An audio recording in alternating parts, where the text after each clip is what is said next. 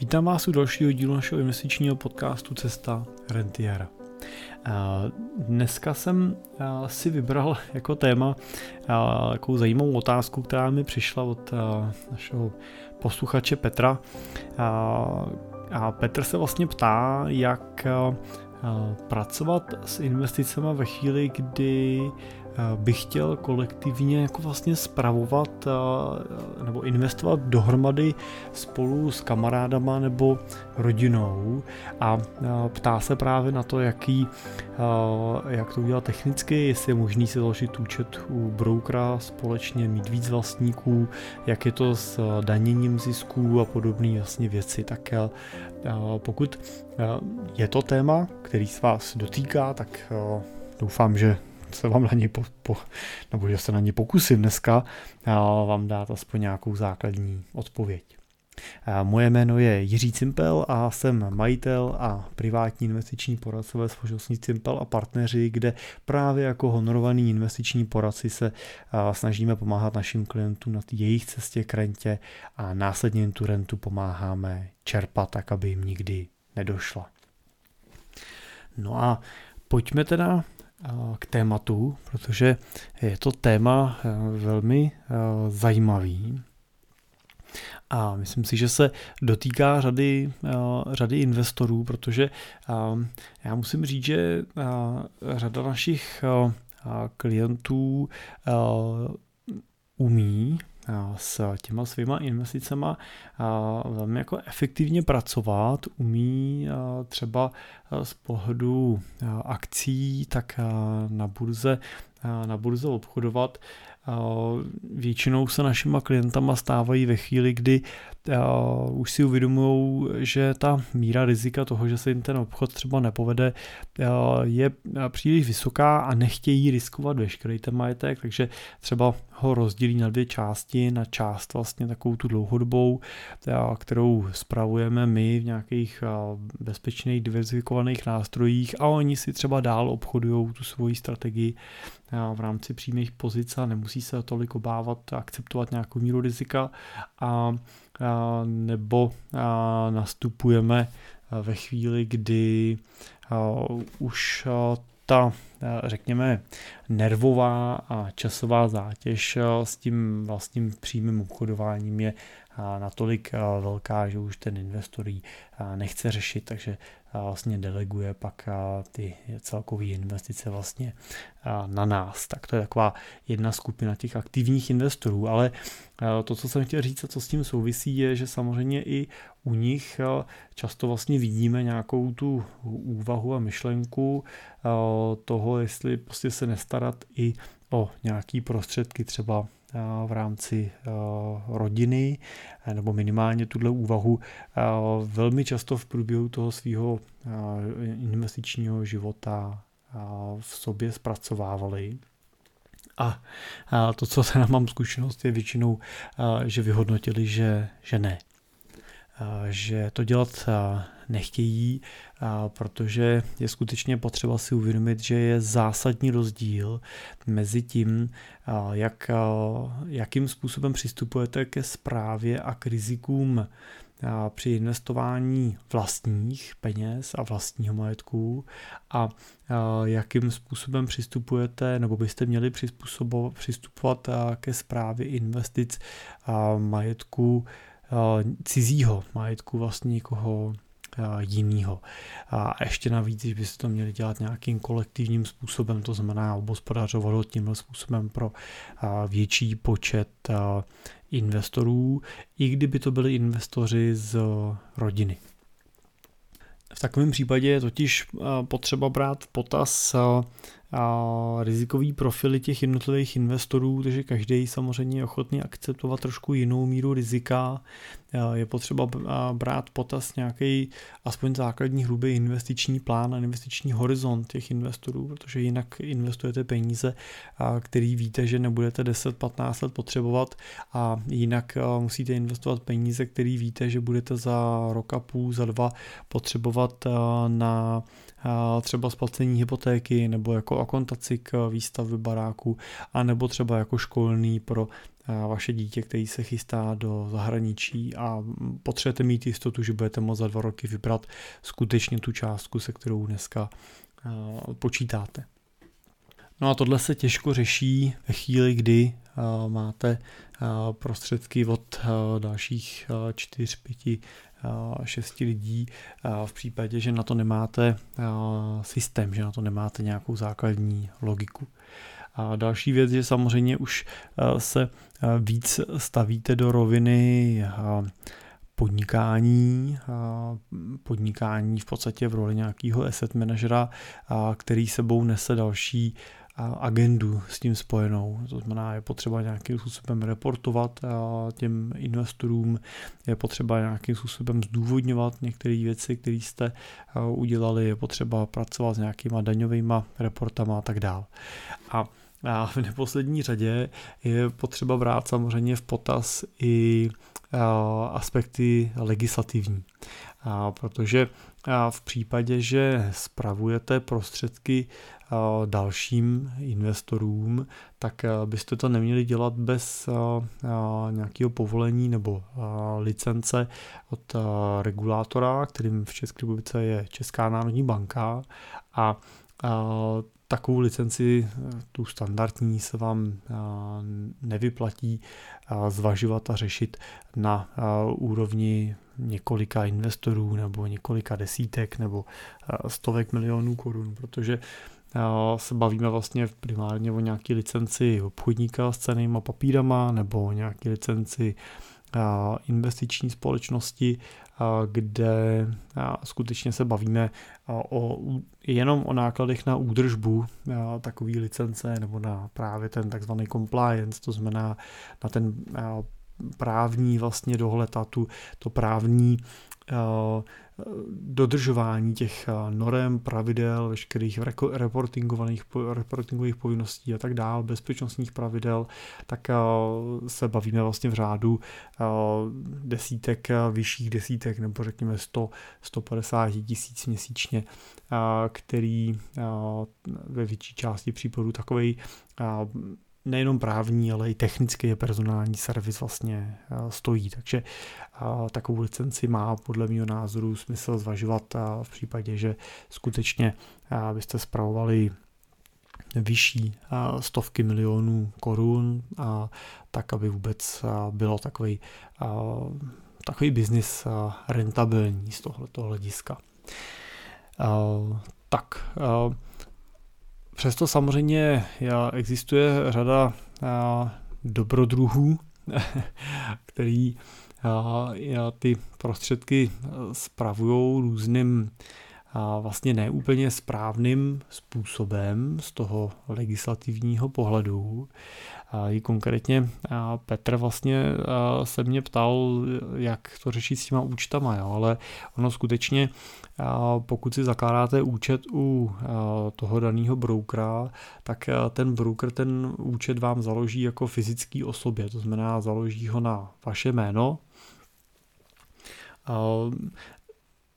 jsou i platformy, které umožňují takzvaný join účet, ale ten většinou se využívá v situaci, kdy se zakládá třeba partner s partnerkou, kdy jsou třeba manželé a chtějí k tomu účtu mít oba dva přístup. Nevyužívá se úplně právě na nastavení, kdy bych tam měl ještě čtyři další nebo pět dalších lidí, kteří by byli koinvestorama takový investice. Takže většinou je potřeba si založit svůj vlastní účet a už vlastně to, že by na ten váš vlastní účet vám někdo další vlastně vkládal ty svoje prostředky, tak ten obchodník by měl vlastně chtít už kvůli zákonu o praní špinavých peněz, vlastně, abyste ten původ těch prostředků vlastně identifikovali a pokud budete tvrdit, že jsou to vaše peníze, tak se dopouštíte vlastně nějaký, nějakýho klamání, takže není úplně správně. A pokud mu řeknete, že jsou to peníze vašich přátel, který vy budete obospodařovat a nemáte k tomu licenci, tak samozřejmě takovou věc vám ten, ten obchodník, ta platforma by neměla dovolit, protože i tím by ona sama sebe vystavila legislativnímu riziku, vlastně nějakým případným postihu ze strany regulátora. Takže pokud ten účet si založíte a necháte na něj ty svoje přátelé vložit peníze, třeba přes váš účet, myšleno, že oni je pošlou k vám, vy si s nima nějakou dohodou podchytíte, že vám ty peníze teda do zprávy svěřili, že je to nějaký poměr toho účtu, který pak máte na té investiční platformě a investiční platformě tvrdíte, že jsou to vaše peníze, tak ona to samozřejmě těžko rozpozná, že vás nechá tu, tuhle tu činnost dělat, ale bude se na to dívat jako na váš majetek. Vyplývá z toho samozřejmě i to, že takový majetek musíte danit standardním způsobem, to znamená pokud tradujete aktivně, ne, nedodržujete daňový test stříletej celý, tak musíte prostě v rámci svého vlastního daňového přiznání odvádět daň teda ze zisku z takové investice. A, a, ale já osobně bych, nevím, teda přemýšlím, jak intenzivní vztah bych musel k tomu člověku teda mít, že bych mu svěřil jako tímhle způsobem peníze, protože já samozřejmě, když takhle ty peníze někomu svěříte, tak v podstatě se jedná o půjčku. No, vy jste mu ty peníze dali, budete mít nějaký dokument o pravděpodobně o půjčce nebo o nějakou směnku, kterou v případě, že se vám ten člověk, který mu ty peníze takhle dáte, rozhodne jako neuplatnit, tak budete muset postupovat nějakou právní cestu, abyste z něj eh, získali. Bude to relativně eh, komplikovaný eh, a je, je to vždycky těžký. To je samozřejmě tenhle ten neúplně stoprocentně čistý obchodní vztah může snadno jakýkoliv přátelství velmi poškodit. Říká se, že když chcete ztratit přítele, tak mu půjčte peníze. Tak tuhle zkušenost musím teda říct, že slýchám často i od našich klientů a investorů, který zrovna taky jako pravidlo nepůjčovat peníze v rámci rodiny, tak ve většině případů mají. Když takhle někomu půjčují, tak většinou to v podstatě darují a nečekají návrat těch prostředků. To je takový jako nejčastější přístup, možná i nejzdravější. Takže jako vidím tam i určitý sociální rizika toho, když byste se rozhodli tímhle způsobem jako koinvestovat a spolupracovat v rámci rodiny. Pokud bych chtěl uvažovat nad tím, jak takovou investici zrealizovat, tak je tady v rámci zákona, v rámci ZISIFu, tak existuje tzv. paragraf 15, což je velmi krátký paragraf, který v podstatě vytváří institut, řekněme, takového Family and Friends se skupení investorů. Je to vlastně entita, která může mít právní strukturu. Může to být nějaký SROčko, může za ním stát fyzická osoba. Tenhle ten Family Friends v úvozovkách fond, takový hedžový fond, řekněme, ale hodně teda v úvozovkách, si zaregistrujete na České národní bance. Ta registrace je skutečně pouze registrací. Česká národní banka neschvaluje strategii toho fondu a tak dále, jenom prostě musíte splnit několik právních náležitostí, popsat tu strategii, popsat nějaký základní, nějakou základní filozofii, popsat nějaký náklady, jak to budete řešit a poslat to České národní bance, která vás potom zapíše přímo teda do registru těchto těch Family Friends fondů právě regulovaných tím paragrafem 15 a potom vlastně nebo na právě tyhle účely takového toho jako investování blízkých osob. Asi, nevím, teď budu, ne, nechci mluvit za Českou národní banku nebo za tvůrce toho zákona, ale přijde mi, že právě pro tuto tu myšlenku ten, tenhle ten institut byl zamýšlený. Je důležitý říct, že ten tenhle ten typ fondu samozřejmě sebou nese všechny ty rizika, které jsem předtím zmiňoval. On není,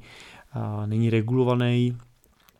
není nijak dohlížený, vůči České národní bance pouze ten fond má nějakou reportovací povinnost na roční bázi, vykázat základní údaje, velikost portfolia,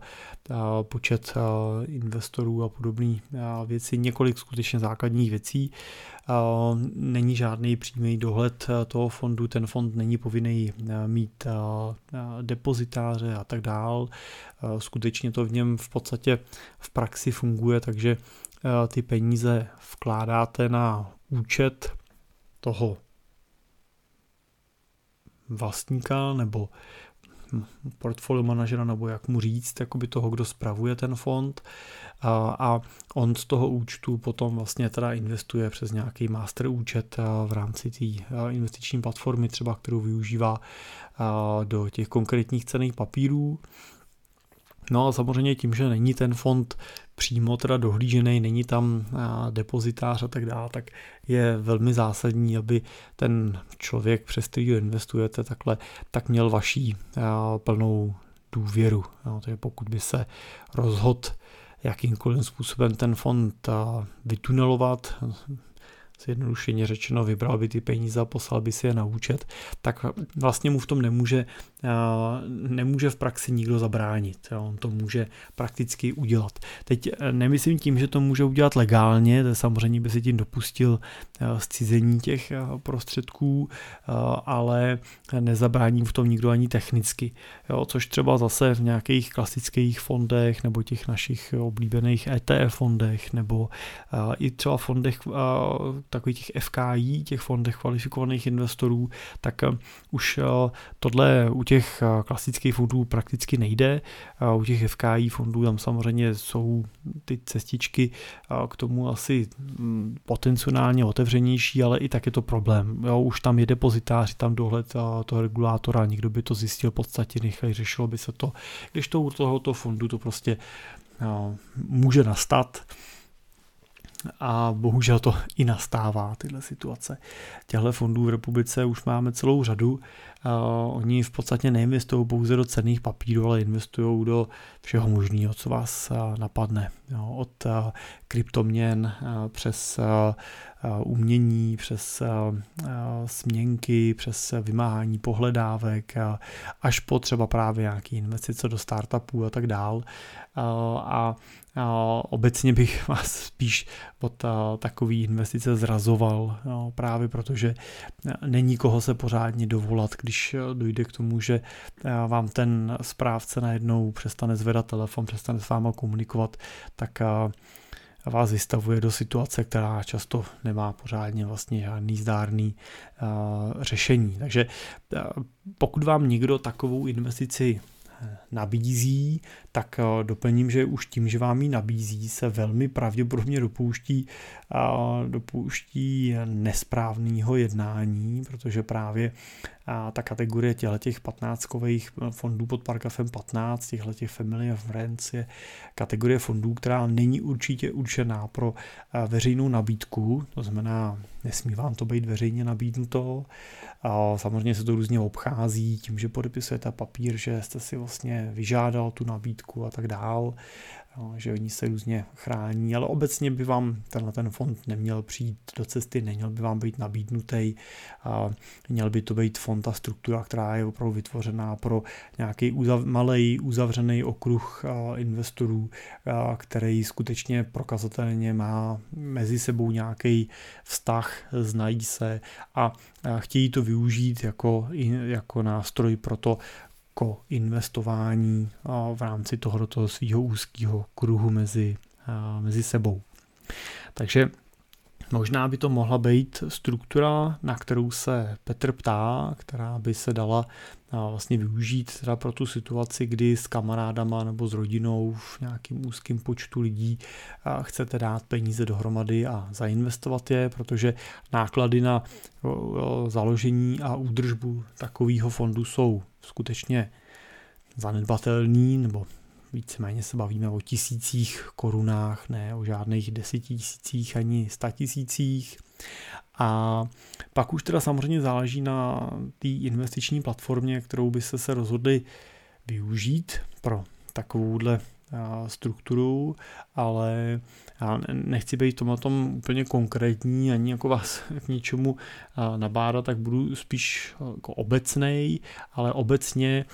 je možný takovému fondu založit takzvaný lej číslo, který identifikuje ten fond vlastně na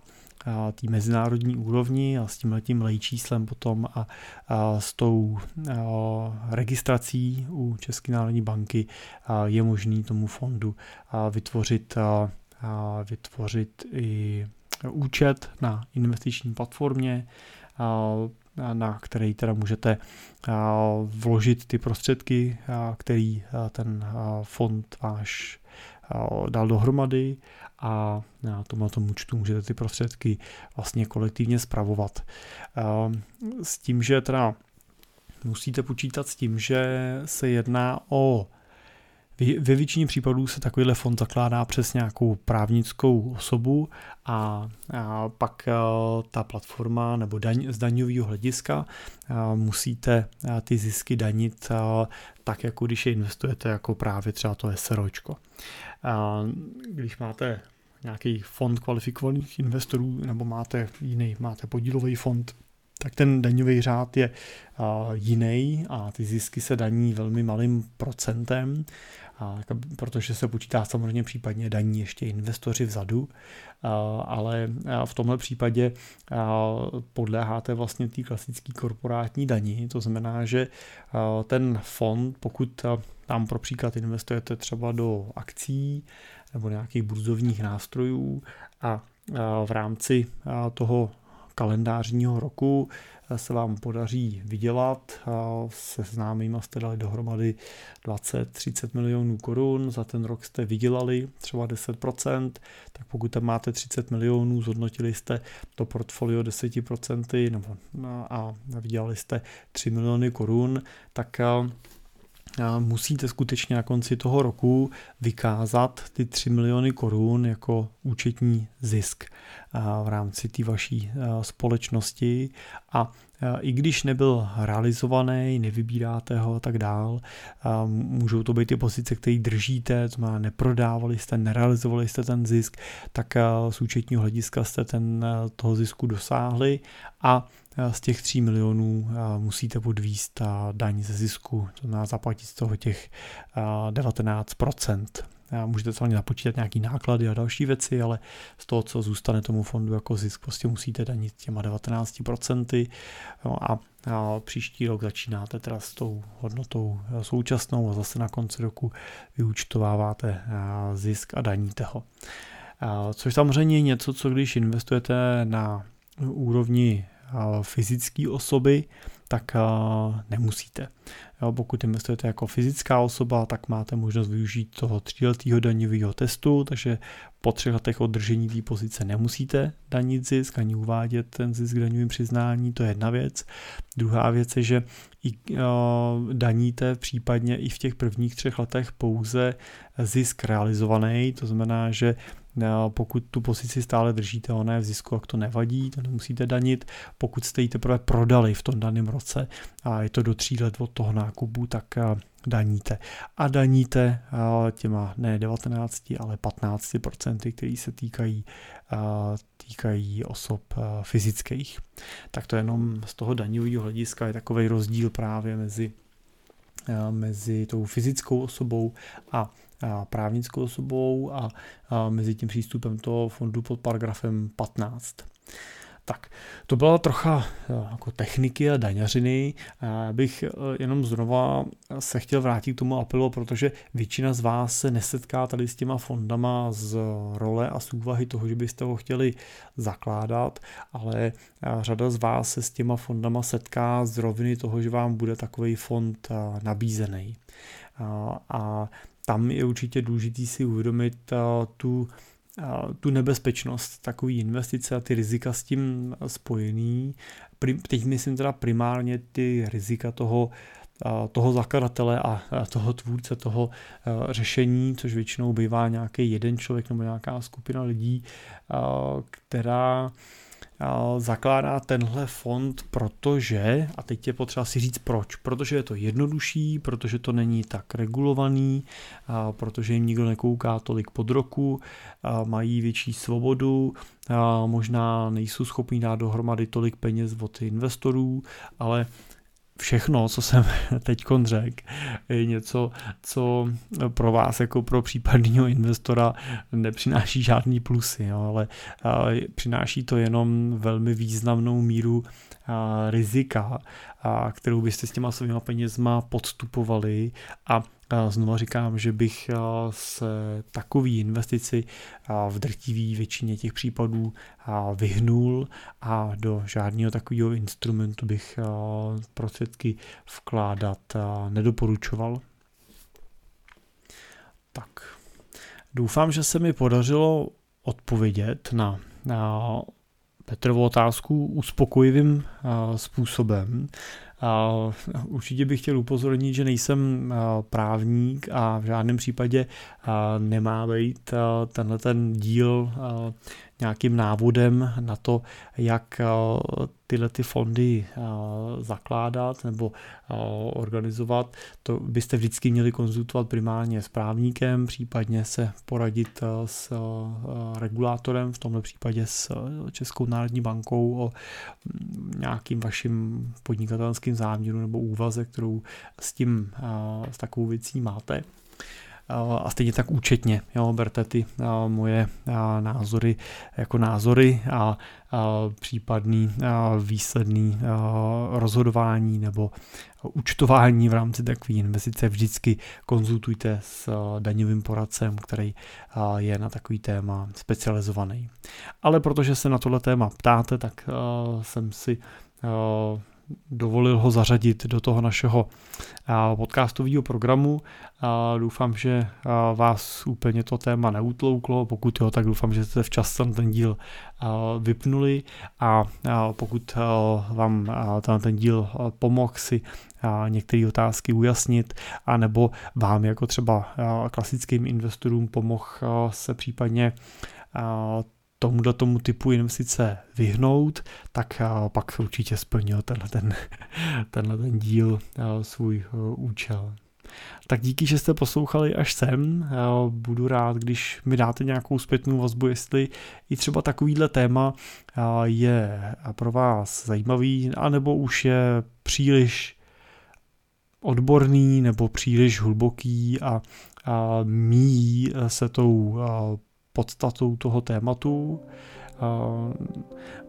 Říkal jsem si, že to zkusím, tak, tak uvidíme, tak budu, budu rád za vaše případné zpětné vazby. A pokud byste měli i vy nějaký svoje téma, otázku, kterou byste rádi rozebrali, tak se nebojte napsat na www.cestarentiera.cz hned nahoře stránce je jednoduchý formulář, který můžete vyplnit a ten dotaz přijde přímo ke mně do mailu a já se pokusím ho do některého z dalších dílů propašovat, zařadit, anebo se nechat inspirovat tím vaším dotazem pro celý díl, tak jak teď jsem to udělal u dotazu Petra. Tak Petrovi ještě jednou děkuju za otázku a vás vyzývám, abyste se nestydili se, se ptát. Já jsem na tu zpětnou volbu vždycky rád. Tak díky za pozornost a budu se těšit zase příští týden naslyšenou.